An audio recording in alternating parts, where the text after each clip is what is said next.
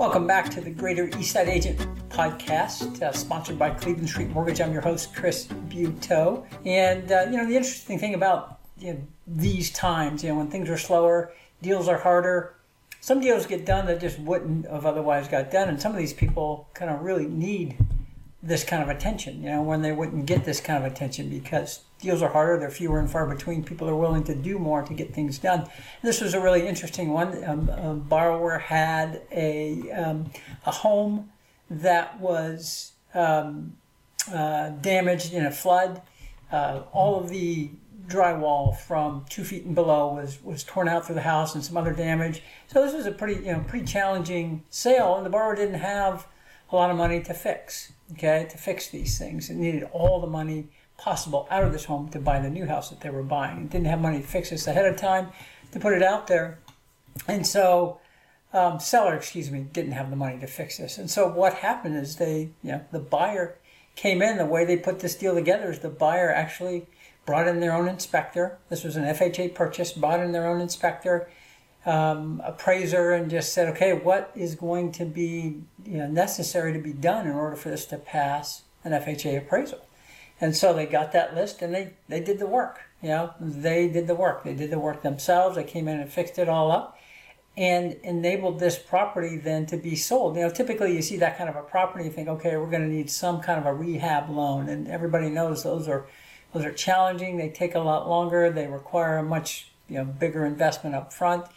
But, um, you know, this was actually a kind of a, a win-win on both sides. So really creatively put together deal. Um, work was done ahead of time. Obviously, you know, some risks taken on by the by the uh, buyers in that scenario, but um, you know, a lot of lot of good things come out of taking calculated risks. So interesting, uh, interesting anecdote. Um, talk about plays that work. Um, this has to do with listings, and um, you know, one of the plays that's working for one of the agents that I work with from time to time is just getting a seller inspection, the seller doing their own inspection. Obviously, that's not super revolutionary, um, but really it's important to think about that maybe on every single deal. Now, when we were in the white-hot market, you know, seller's market, where people were waiving everything, you didn't see that a lot, but maybe it was even relevant there because even though, you know, you had, you know, basically the, you know, the table stakes were waiving everything in order to be at the table, in order to possibly win the deal, um, that means that some people who weren't comfortable or capable of completely waiving inspection on a property weren't at the table. You know, when they could have been, they could have waived everything else potentially, you know, financing and that kind of thing. Um, so even in that white hot seller's market, it could have expanded the pool of potential buyers and expanded the competition even greater. But in this market in particular, you know, it makes a lot of sense because, you know, you remove that barrier from potential buyers. And the other thing you do for your seller, of course, when you're getting a seller inspection is, is you're removing that negotiating chip off the table. For the most part, by and large, once once you have your own inspection, things are known and they're not going to be coming back negotiating with you for thousands of dollars over things that really don't necessarily need to be a negotiating point in the deal. But when an inspection happens post-contract, you know they're coming back with some sort of a negotiating position, or typically they're going to be doing that. But if you have that seller inspection, you invest, you know, five, seven hundred dollars in that ahead of time. You might be saving yourself thousands of dollars, and and just you know maybe even more than that if the inspection actually does reveal issue, you know, reveal issues. So do your own, and um, save yourself the grief, give yourself more certainty, widen the pool of potential buyers, lower the potential for negotiated reductions in your sales price. Let's talk about economic news. Um, we've had kind of a tough three weeks in a row, really. Kind of rates have been ticking up every every week. And you know what's what's going on? I mean, on the one hand, inflation is cooling, right? It it is cooling. We've seen a consistent and and and and very um, steady improvement in the inflation numbers, you know, month by month by month. When we see these numbers come out, you know, the consumer price index, the uh, the personal expenditure numbers, these numbers are improving. Now they're they're not where the Fed wants them to be yet. So so that's one thing. But I think considering where they are and the trend that we've seen over the last several you know several months now, considered in isolation, we might expect to have a more optimistic market and maybe rates being pressured downward. But that's not happening. Um, yet. And and I think a couple of reasons for that is, you know, one is the, you know, the inflation is cooling, but not where the Fed wants it to be. So, you know, the core inflation is still not as low as Fed is targeting. Uh, but perhaps more importantly, importantly, two other things are happening. The job market, it's cooling a little bit, but it's still pretty strong. And when you have more jobs than you have people willing to take the jobs, then the jobs have to offer more money. I mean, I just heard about, I don't know, I think United Auto, Auto Union's strike that they're, that they're threatening or negotiating. And they're talking about a forty percent increase in wages over a three-year period. That's enormous. You know, that's enormous leverage. And and that is something that the Fed is concerned about. They're concerned about an overheated jobs market where the employees have a tremendous amount of power, and we're going to see increases. You know, we're going to see increases, and that's going to promote inflation again.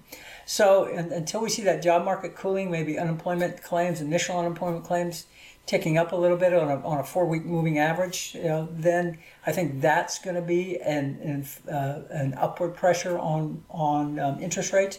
And the other thing is, you know, the economy is still pretty good. You know, the Fed's kind of basically pivoting away from all but guaranteeing that we're going to have a recession. Now, I think a lot of people still are predicting that. And, you know, we've seen this inverted yield curve, and that is one hundred percent of the time historically predicts an infl- you know, a recession. So I think there's still a, a, a you know, a, a reasonable chance for that. But I think the Fed at the same time is just looking at the economic numbers. You know, the you know, G D P growth is still there, and, and, and realizing that it, it's, if it's going to happen, it's going to be a lot later than they anticipated. They thought we'd be already into it already. And then recessions are deflationary. You know, they cool an economy. And so without that deflationary pressure, that means that the Fed is still going to feel that pressure to, to, to stay on top of things and potentially either keep raising rates or not lower them as soon as they would otherwise do. And here's the other thing. You know, ultimately, you know, the Fed doesn't set mortgage rates. They don't even set the Treasury bond rates. They have a tremendous amount of influence on that, of course. Um, but the market is what ultimately determines. And one huge impact on mortgage rates and, and Treasury bonds, you know, Treasury bonds are what, how the government gets money.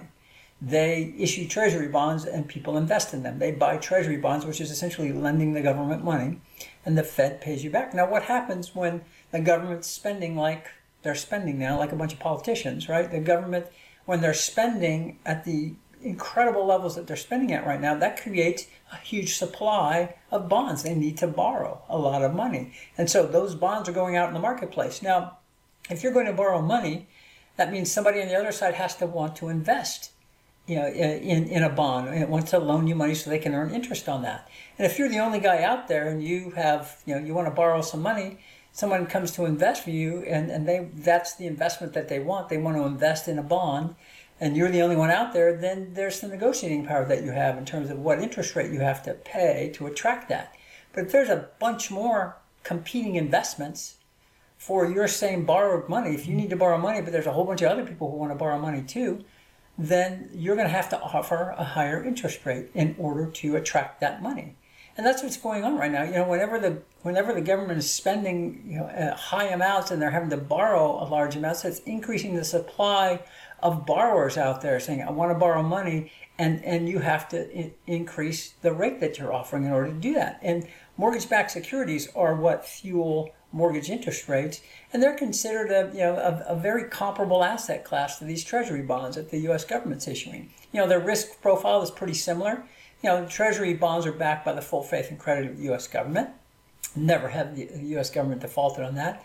But mortgage-backed securities are pretty close. They're backed by mortgages, and they're essentially implicitly, you know, not explicitly, but implicitly backed by the federal government as well, as we saw when the crash happened.